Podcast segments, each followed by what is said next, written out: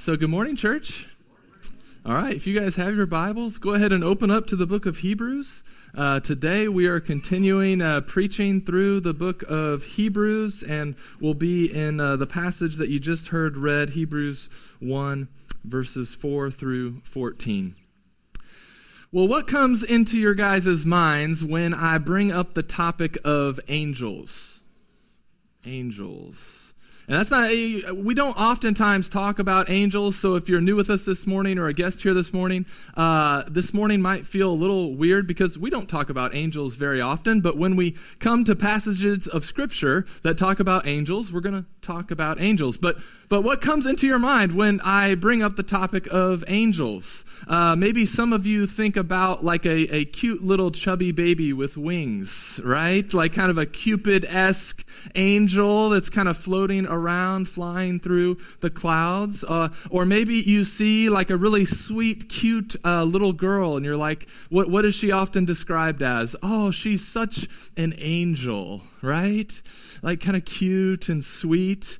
Uh, or, or maybe uh, what you think about angels has come through what you've learned from movies or television, okay? And that's, I think if we could be honest, that's most of what's, what us know about angels is what we've learned from movies or television, which make it make us very ill-equipped to handle the passage today. Uh, but maybe you've seen things in the past like uh, like that TV show Touched by an Angel. Do you guys remember that back in the '90s? Right, this uh, this lady's kind of going around helping people. I think she's maybe a social worker, and then and then you always know when someone's about to die because there's like the angel of death that will show up sometimes in certain scenes, and that's like kind of cluing you in something bad's gonna happen.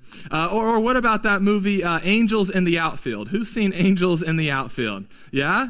Okay, and I'm not I'm not recommending these. Okay, uh, this has been over ten years since I've seen some of these, but Angels in the Outfield, I remember that one. You've got uh, you've got some foster kids who uh, he's praying for the Angels to win the pennant because he wants his family to kind of be reunited, and and he can see angels helping these baseball players, right? And so anytime he sees an angel helping, he kind of stands out of the dugout and just starts like making the angel sign, right? And that gives the baseball players confidence like, okay, I got an angel helping me here, all right? Uh, now, listen, those are not going to uh, get us ready to handle this passage today, okay? So let's try to kind of put that out of our mind, everything that we've kind of known or seen or think of when we think about angels, because here's the problem, all right? Our view of angels is very different than the original recipients of Hebrews' view of angels was, okay? Uh, and in our passage today, our author is essentially trying to show us that Jesus is better than angels. That, that, that Jesus is greater, that Jesus is more superior to angels.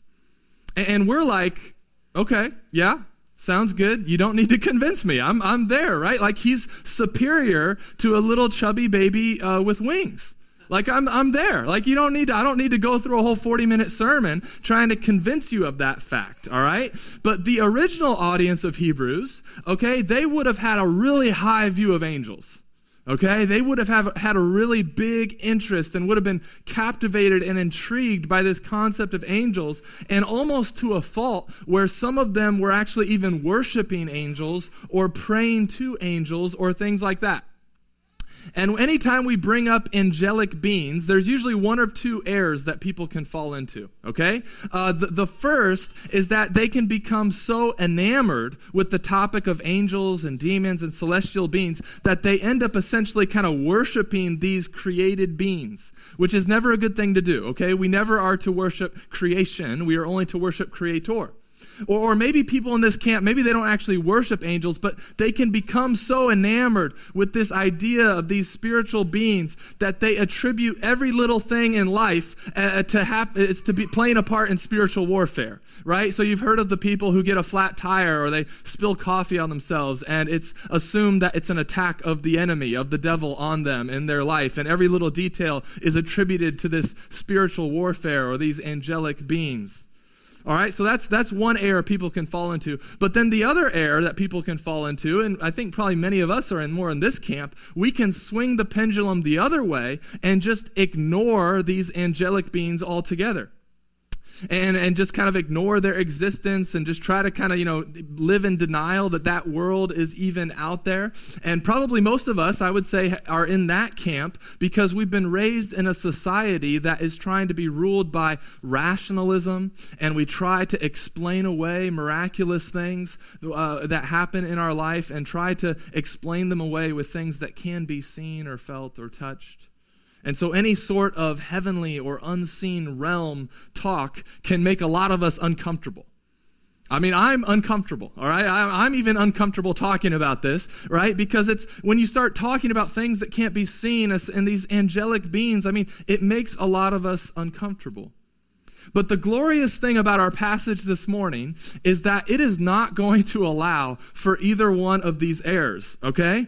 Uh, uh, we won't be able to ignore the existence of angels because uh, this book of the Bible, Hebrews, is going to bring the, this topic up. But we also won't be able to be so captivated with them that we're tempted to worship them or think too highly of them.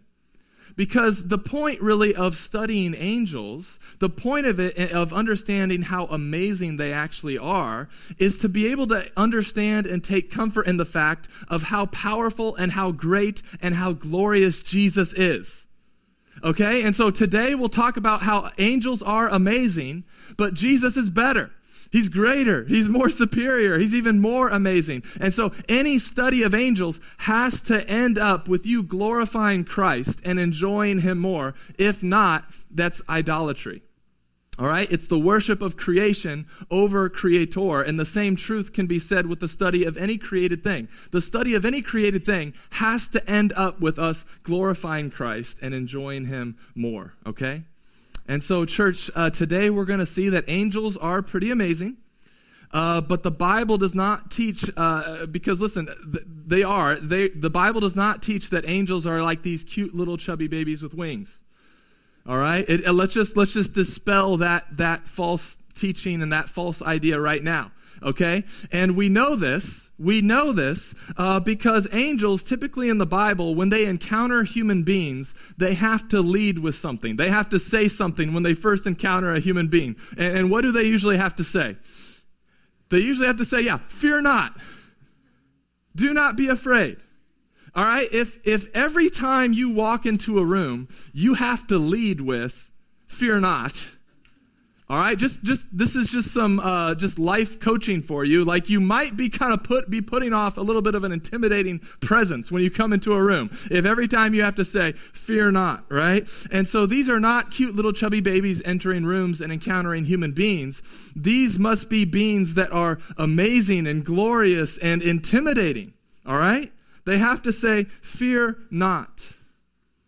And so let's let's go to the Lord in prayer before we jump into this passage. And let's ask for his help uh, that we might understand how angels are amazing, how Jesus is better, and how we should then not fear because as Jesus sits on his throne, he sends to us some powerful help. All right, so let's let's pray and ask the Lord to bless our time. Uh, Father God, this this is your word, Lord, and we do not want to take this lightly. Uh, but Lord, we we acknowledge that that we come to this text with a lot of weaknesses and deficiencies in, in, trying to understand what, what you are teaching us here as we learn about these angels that you have created. So, Spirit, I ask that you would move powerfully in us, that you would give me the right words to speak, that I would only speak your truth, and that it would be your truth that would stick with us and, and take deep root in our hearts. Uh, Spirit, we ask that you would enable us to, to hear your truth, that it would be transformative, that it would bear fruit in our lives. And so we ask for your help. We ultimately want to glorify Christ. We ultimately want to enjoy him more. And so I ask that this preaching of your word and this receiving of your word, that this would be a worshipful experience that would stir up in us a greater love for you. We ask all this in Jesus' name. Amen. All right, Hebrews 1.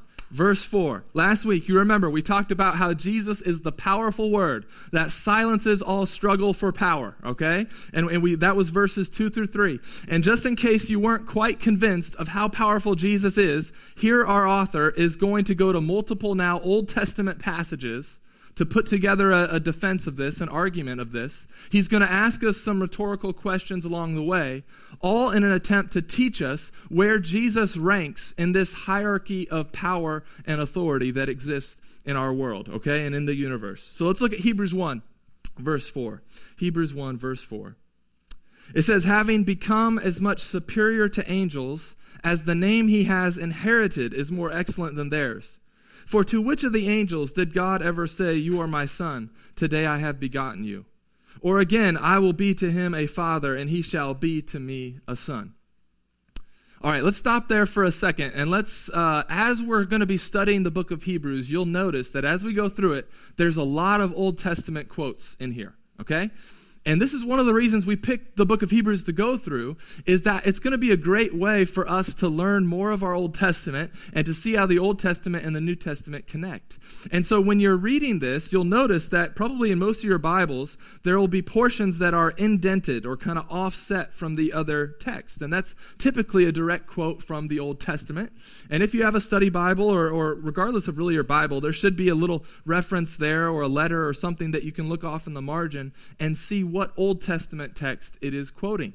And so, this is what I'd encourage you guys for the next uh, few months while we're in Hebrews. When you on your own are reading this text, go back then and read the Old Testament passages that he is quoting. All right, the book of Hebrews has been called uh, the like an inspired commentary on the Old Testament right? You've heard of commentaries. They're, they're human beings, theologians, pastors that write these commentaries to help you study God's Word. But here we have a New Testament book of the Bible that is in, in, like an inspired commentary. I mean, other commentaries, they, they have faults, they have errors, they have opinions, but this is God's Word, and this is God's Word helping us understand what God spoke in, back in the Old Testament, okay?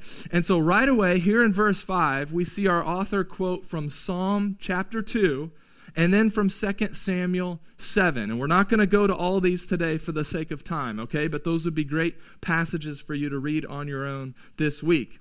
And what our author here is trying to do is trying to show us that Jesus is superior to angels because he has been given a better name than the angels. He's been given a better name. Even I think in that first song uh, we sang about Jesus' name, right? There's something about that name that is exalted and superior than any other being in the universe.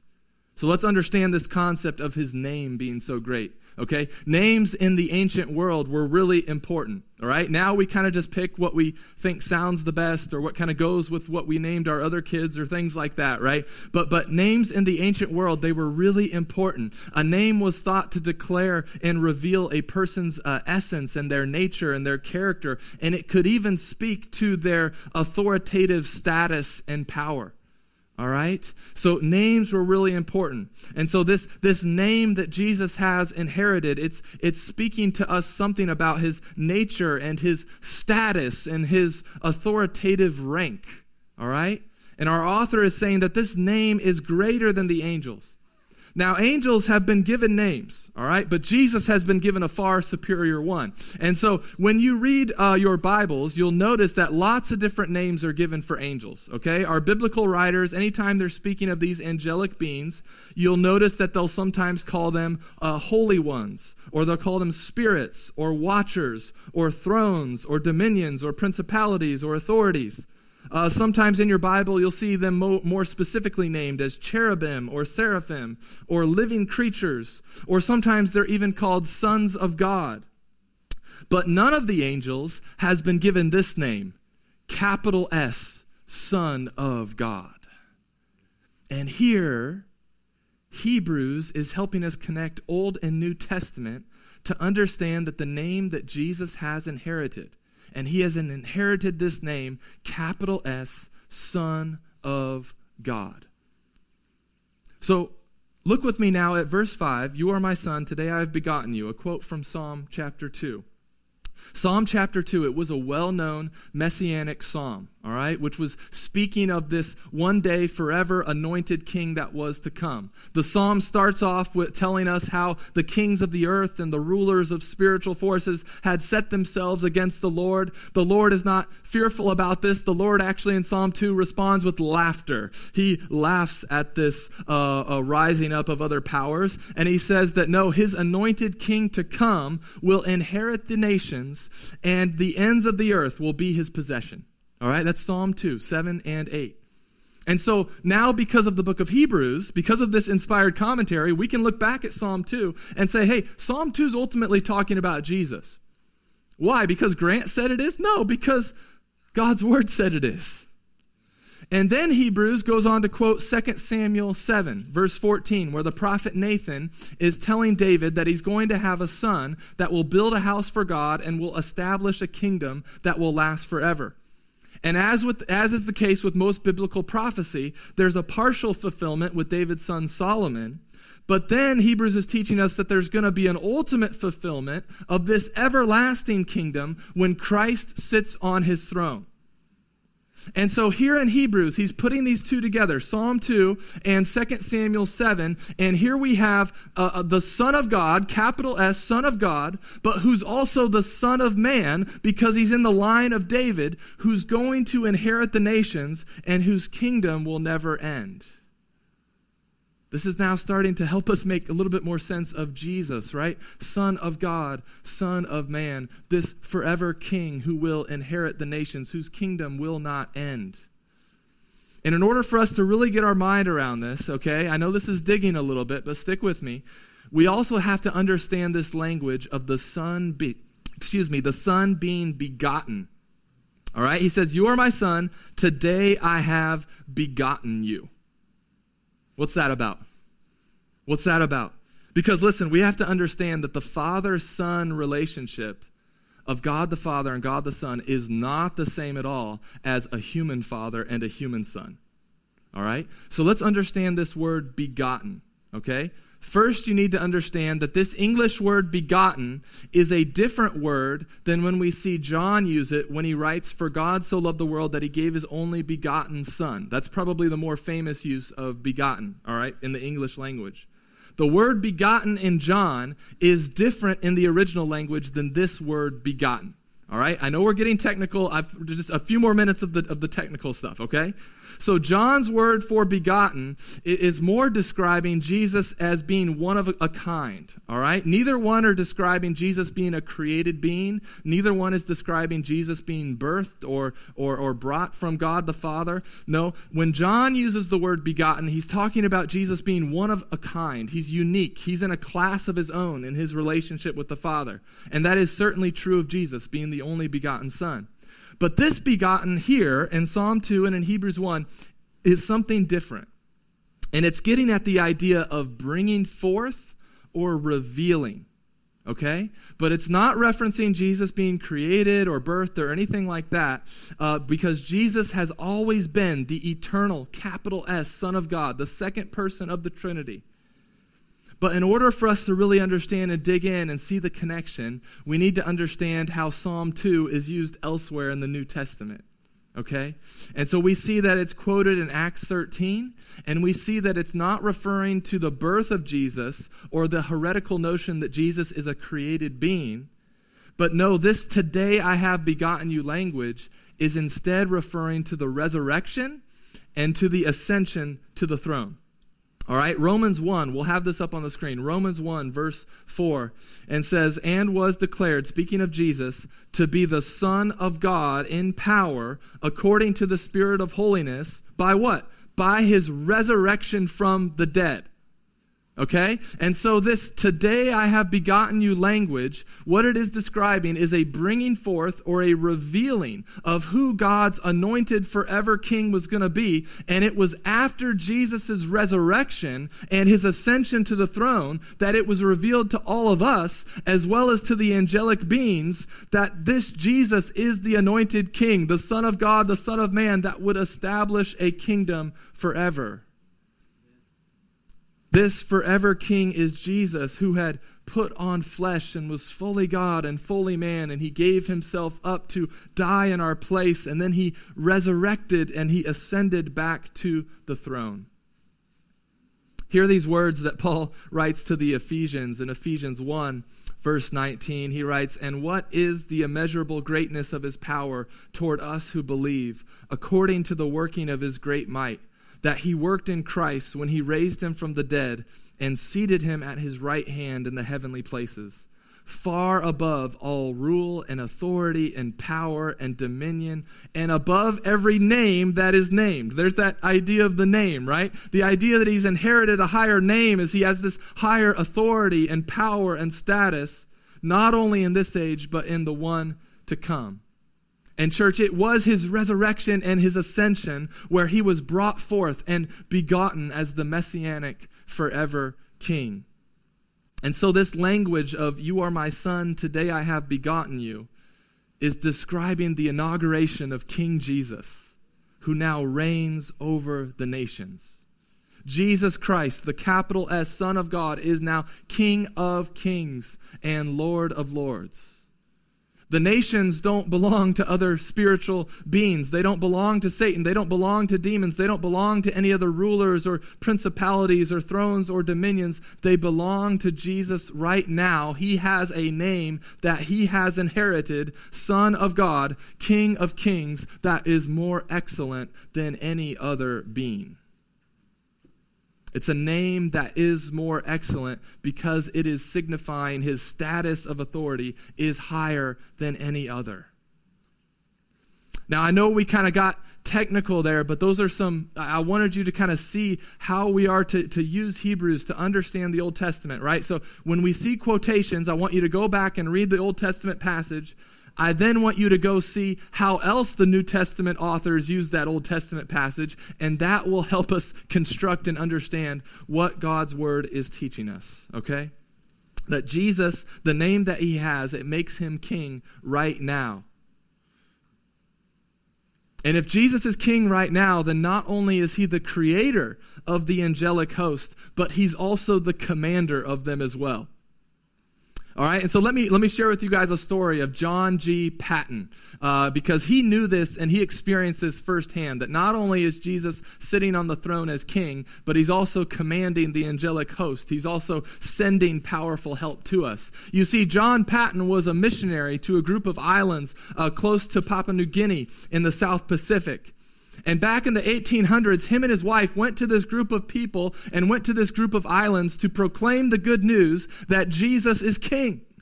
Now, soon after arriving on the island, they found their hut surrounded in the middle of, of the night by a group of local cannibals who intended to kill them and do them harm, and I imagine then do what cannibals do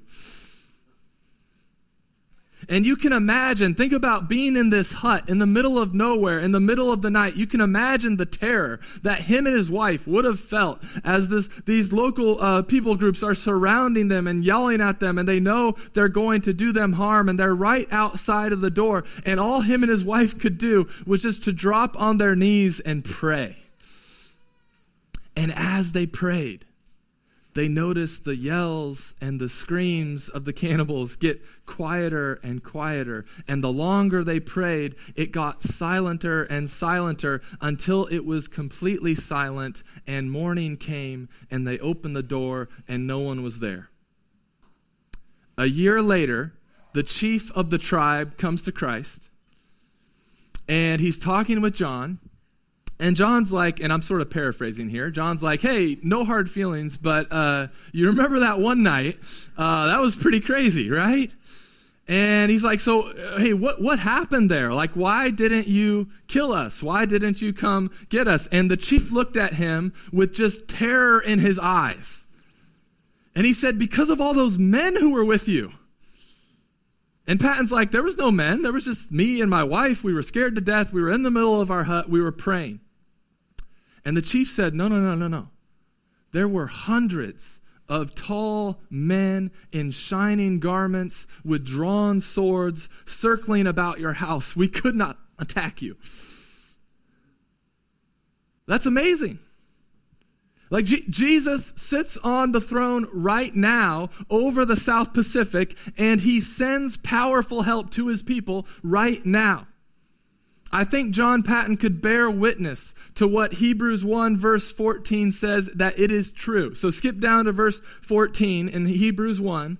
Speaking of angels, it says, Are they not all ministering spirits sent out to serve for the sake of those who are to inherit salvation? Angels. Guys, angels are amazing. And so let's let's try to understand them a little bit more so that we can really see how glorious Christ is. All right? So angels, they were they were created and they were commanded to do a few things, okay? One of those is to protect us and deliver us from danger. Psalm 34 verse 7 says the angel of the Lord encamps around those who fear him and delivers them.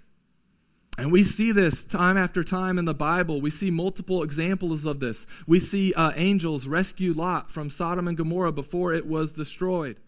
We see one of my favorite scenes in the Bible is uh, Elisha and his servant are delivered from the king of Syria, uh, which is a really cool scene, all right? And I'll read it from 2 Kings, 2 Kings 6, verse 15 and 17. Elisha and his servant, they're surrounded by the king of Syria and their, their armies. It says, When the servant of the man of God rose early in the morning and went out, behold, an army with horses and chariots was all around the city. And the servant said, Alas, my master, what shall we do?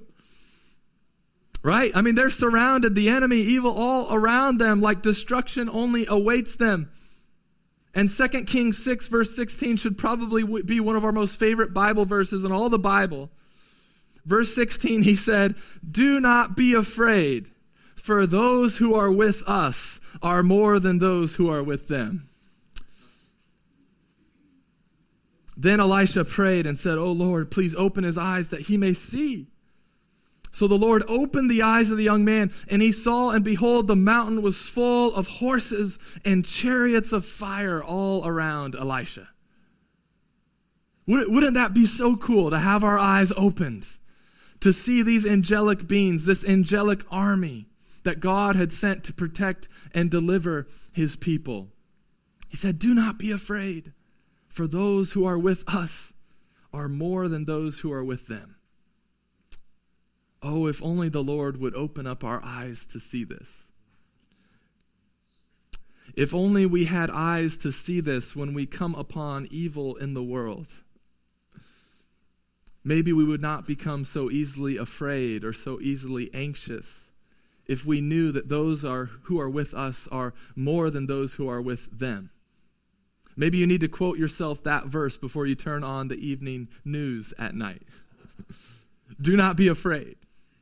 For those who are with us are more than those who are with them. Angels are sent by Jesus to protect and deliver us from danger and evil. That's pretty amazing. We also see angels be amazing that they're sent to minister to people, like when they ministered to Jesus after his temptation in the wilderness.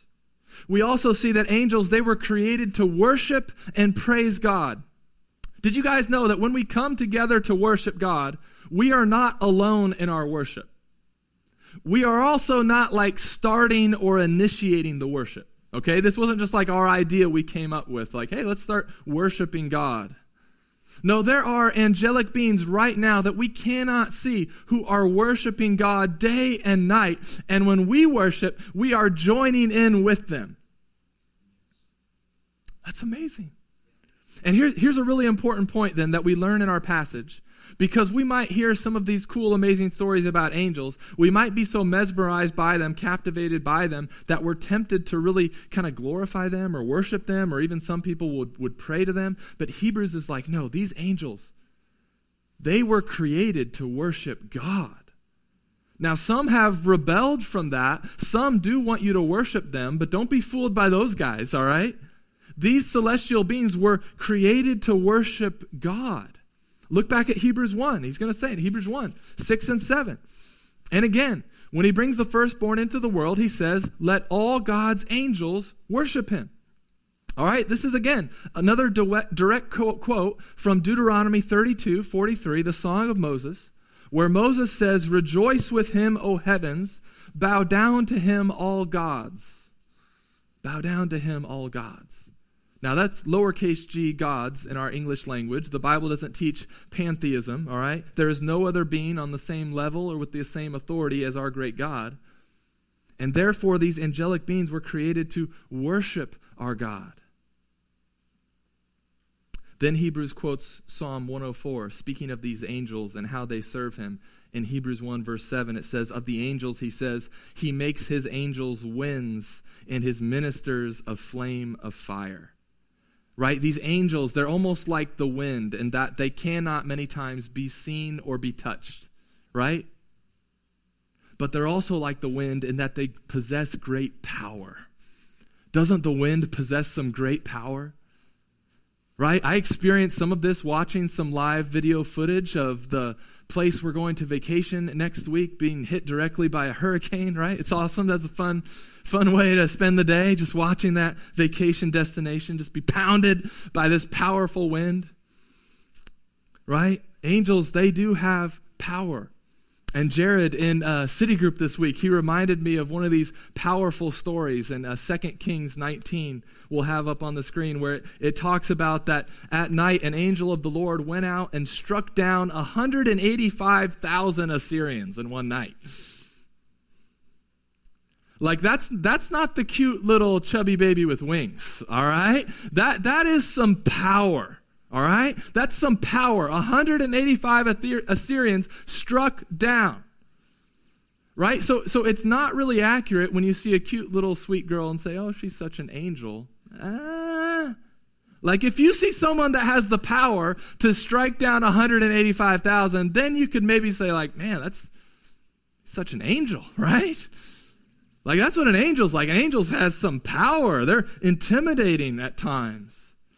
And uh, angels, not only are they associated like the wind, where you can't see them and they're powerful, but they're also like fire, and there's fire associated with them. And typically in the Bible, when you see fire, it's it's uh, it's tied in with judgment or justice. And the angels, we do see them help the Lord carry out His judgment and justice in the world.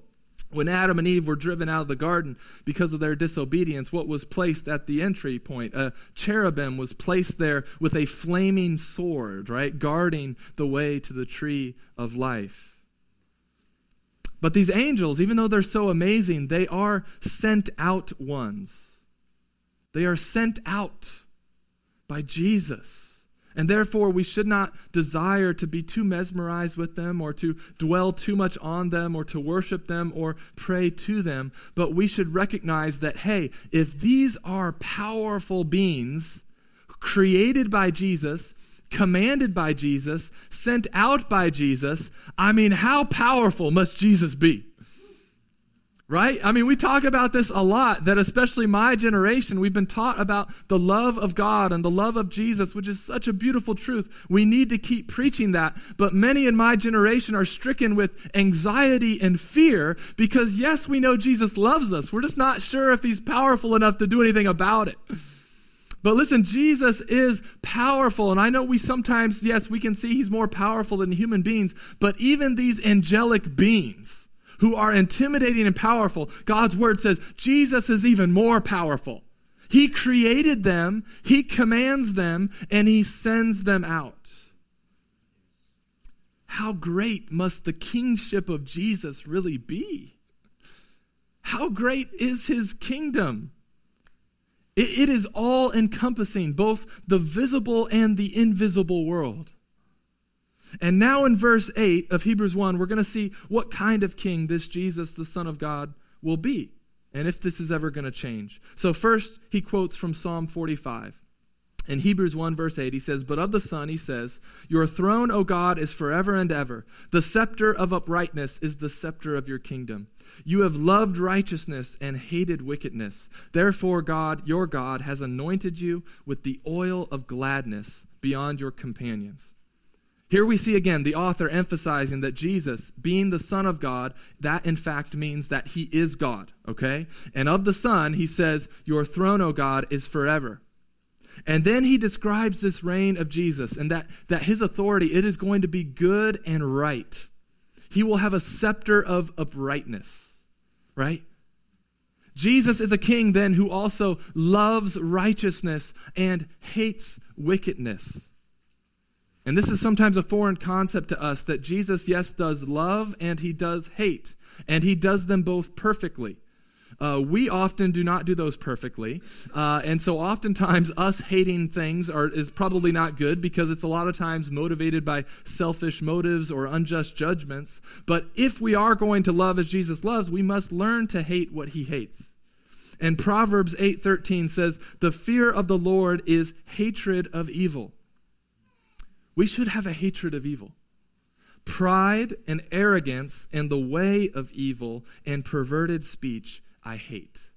Right? There, there are certain ways that we are supposed to hate. The way of evil, pride, arrogance, the way of evil, perverted speech, we should hate.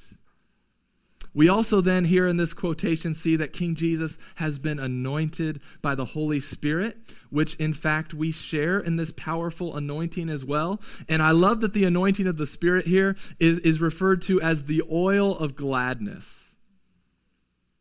Not the oil of grumpiness that you might get a vibe from some churches, not our church, right? But you'd think they'd been anointed by a different, different oil. Uh, but, but here, right, we are anointed. He calls it the oil of gladness.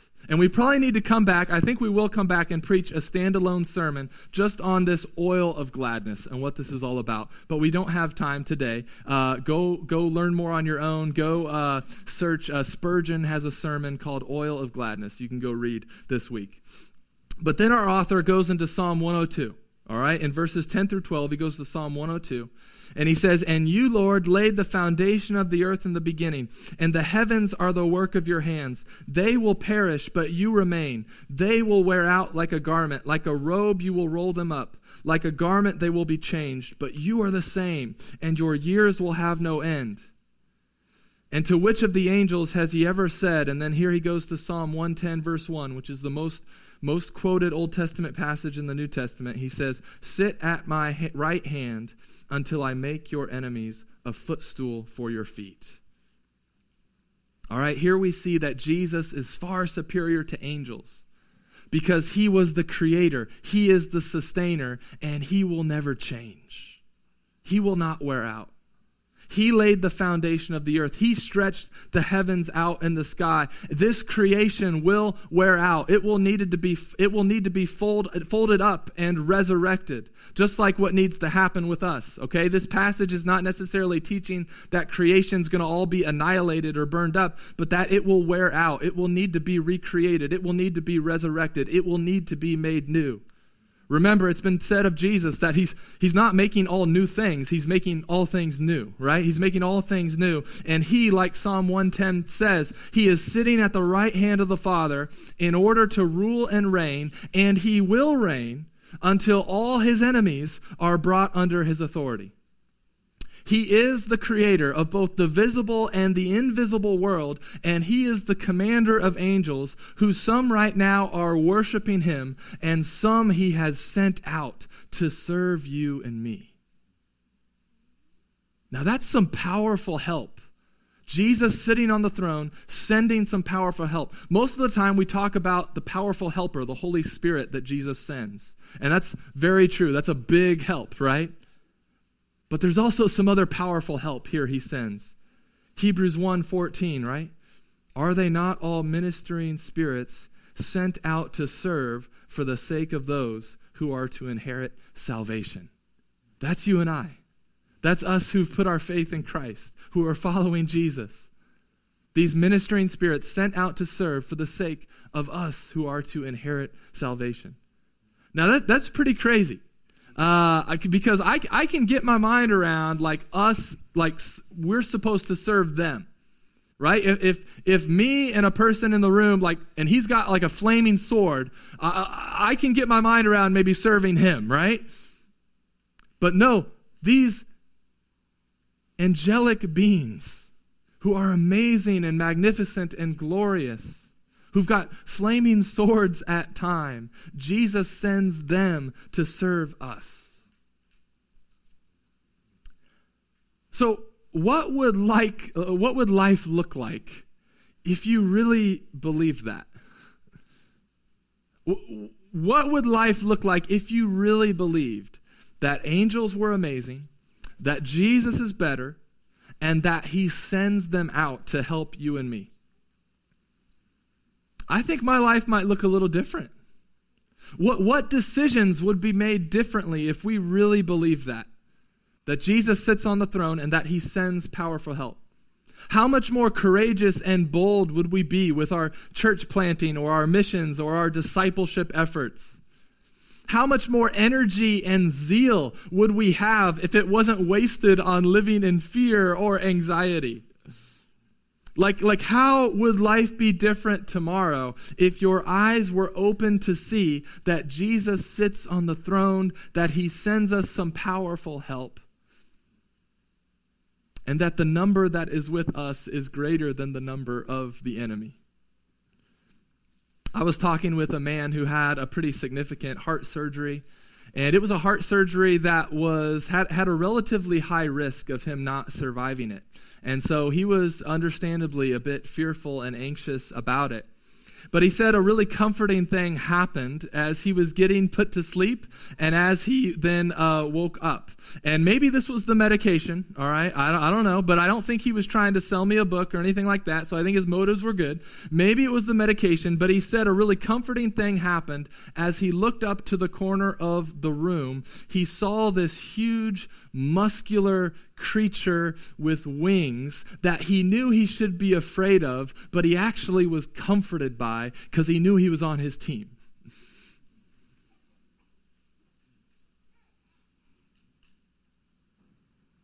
Are they not all ministering spirits sent out to serve for the sake of those who are to inherit salvation? Well, maybe you're maybe you're a little skeptical of that. Maybe you think it was the meds. All right. Maybe you think angels only show up when cannibals are involved. Uh, what about this? What about a Norwegian missionary, Marie Monsen? She served in North China in the early 1900s, and at one point, her mission compound was surrounded by soldiers who were coming to loot, loot the compound and kill everyone involved. However, as the soldiers got close to the building, they all ended up taking off in other directions, yelling and screaming in fear.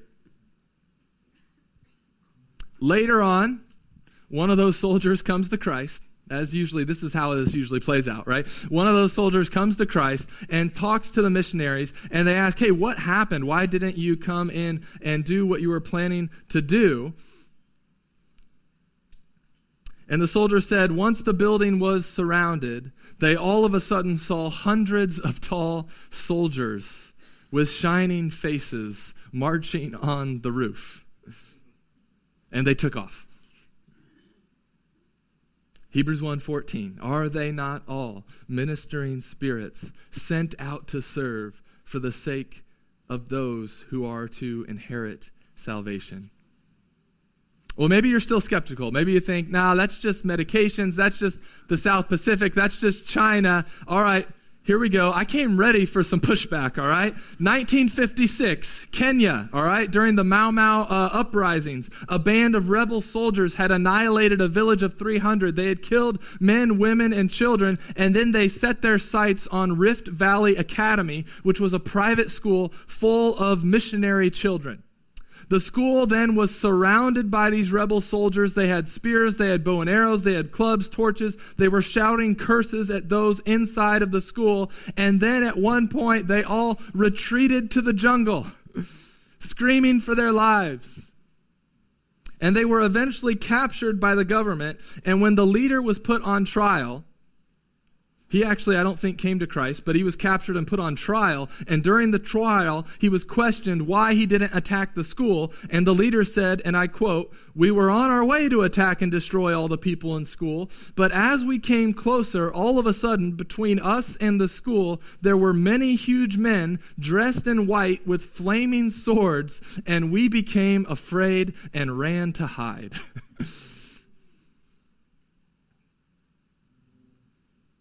What about in the 1920s? This is my last one, I think. In 1920s in South America, Dr. Clyde Taylor Char- and Charlie uh, Marstaller, they were taking the gospel to a tribe in the jungle, and they had come, uh, uh, uh some of the tribal group had come with 40 men and surrounded their hut and meant to do them harm. only then the same thing to happen for them to take off and run away into the jungle. Well, the leader of that tribe did come to Christ eventually. And he asked uh, the leader what happened that night. And he said, I remember that night. There were 44 of us, and we were coming to set fire to your hut. When we got there and surrounded the hut, we realized we could not attack because there were hundreds of men dressed in white with swords and shields standing all around your hut and even on the roof. And then I love this. He said, That is why I am a Christian now. Amen. Yeah, that's a good. I mean, yeah, you should be, right? Hebrews 1:14 Are they not all ministering spirits sent out to serve for the sake of those who are to inherit salvation? Church, angels are amazing. But Jesus is better. He is greater. He's more superior to them. He has a more excellent name, the Son of God, the King of Kings, the Lord of Lords, who has been inaugurated into this forever kingdom and whose kingdom will last eternally and it will always be good and it will always be an unchanging kingdom. And he sits on the throne and he sends to us some powerful help. Again, let me ask you these questions as I'm closing. Like, what would it look like if you really believed this? If you really believed that angels are amazing, but that Jesus is better and he sits on the throne and he sends them to help you and me? What decisions would we make differently as individuals and as a church if we really believed this? How much more courageous and bold would we be with our church planting efforts and with our overseas missions efforts and our discipleship efforts? How much more energy would we have if it was not wasted on being so fearful and so anxious? And if our eyes were only open to see that, that those who are with us are more than those who are with them. Angels are amazing. Jesus is better. Therefore, church, we should not fear because Jesus sits on the throne and he sends us some powerful help. So let's pray.